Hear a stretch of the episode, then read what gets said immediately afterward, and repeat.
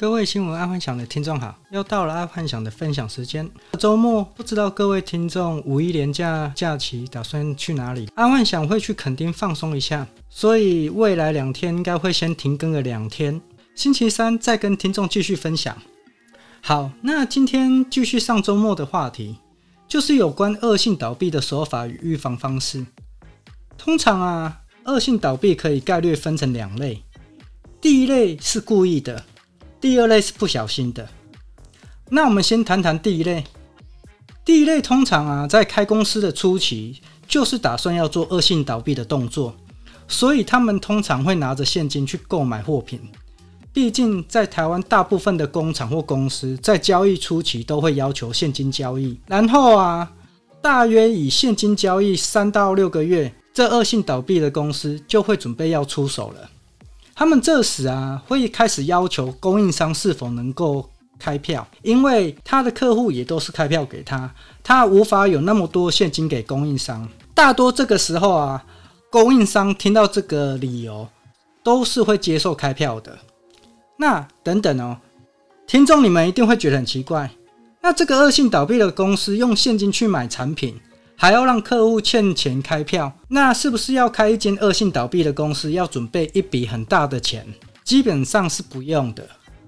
通常啊，他们会用现金买货之后啊，他们通常会以成本价或以九折价再卖出换取现金，拿到现金后再继续跟供应商买货，这样循环买货大约三到六个月是不用准备太多的现金的。等到供应商同意啊开票之后啊，这个恶意公司一开始还是会蛮正常给付货款的。大约等到开票过后的三至六个月，就会突然大量的叫货，那个叫货的金额啊，肯定是原先的现金交易的大约三至五倍。而这时他们大多会选择在农历过年前、母亲节、父亲节，让供应商不会有所怀疑。毕竟在这些节日的到来啊，生意好不是正常的吗？那说到这里，听众应该想知道要如何预防。基本上，爱幻想啊会用三个点去看。第一个点，他们的员工是否有如期拿到薪水？因为要恶意倒闭的公司啊，他们大都不会如期的付给员工薪水。第二个点，公司创立多久？往来的银行是租贷业还是银行？然后银行是私立的还是公立的？最后第三个点也是最最重要的一点，突然三到五倍的叫货量，如果不是市面上爆款的产品，要突然有三到五倍的叫货量啊，尤其是由现金转为开票时，叫货量猛增。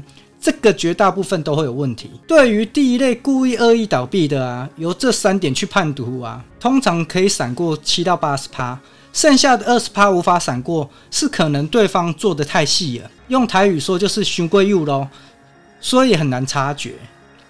再来讲讲第二类不小心的恶性倒闭，不小心恶性倒闭啊，这比较难避免。为什么？因为不小心恶性倒闭，这个通常已经是老客户了，更难预防。但其实还是有迹可循的啦。除了刚刚说的那三点，还需要去查跳票记录。基本上啊，不小心恶性倒闭的啊，通常是银行不愿意再借贷资金给那家公司，所以才会走上不小心恶性倒闭这条路。而不小心恶性倒闭的公司，通常会走向地下钱庄借钱，所以也才会造成之后的资金断裂。如果老客户突然叫大量的货，但又没有多大特别的因素会让他销售特别的好，也就是说，他并没有任何新通路，可是叫货量忽然大增，这时候就值得去查一下是否有跳票记录。如果有，因为啊老客户他们一定是开票的，然后如果你突然要跟他们收现金，或是拿不到货款，然后不打算出货，这两种举动啊，这个是在商场上算不到的。而且重点是哦，假设你让他撑过这一关，他肯定再也不会跟你拿货了。这无关生意，纯粹是做人的美感。在华人圈啊，会做人等于会做生意。做生意每天都有机会学做人，不会做人连一次机会都没有。所以通常不小心恶性倒闭的啊，我会多方的观察，去观察这个老板的人品。如果这老板的人品是好的，爱幻想还是会在后面推他一把的。有一句话叫做“赠人玫瑰，手留余香”。这句话就是说，如果你能处处都为人着想，然后留有一条后路给别人走，基本上到最后你还是会得到相当的获利。大概就这个意思。好，今天就跟各位听众分享到这了，记得帮爱幻想按赞加分享哦。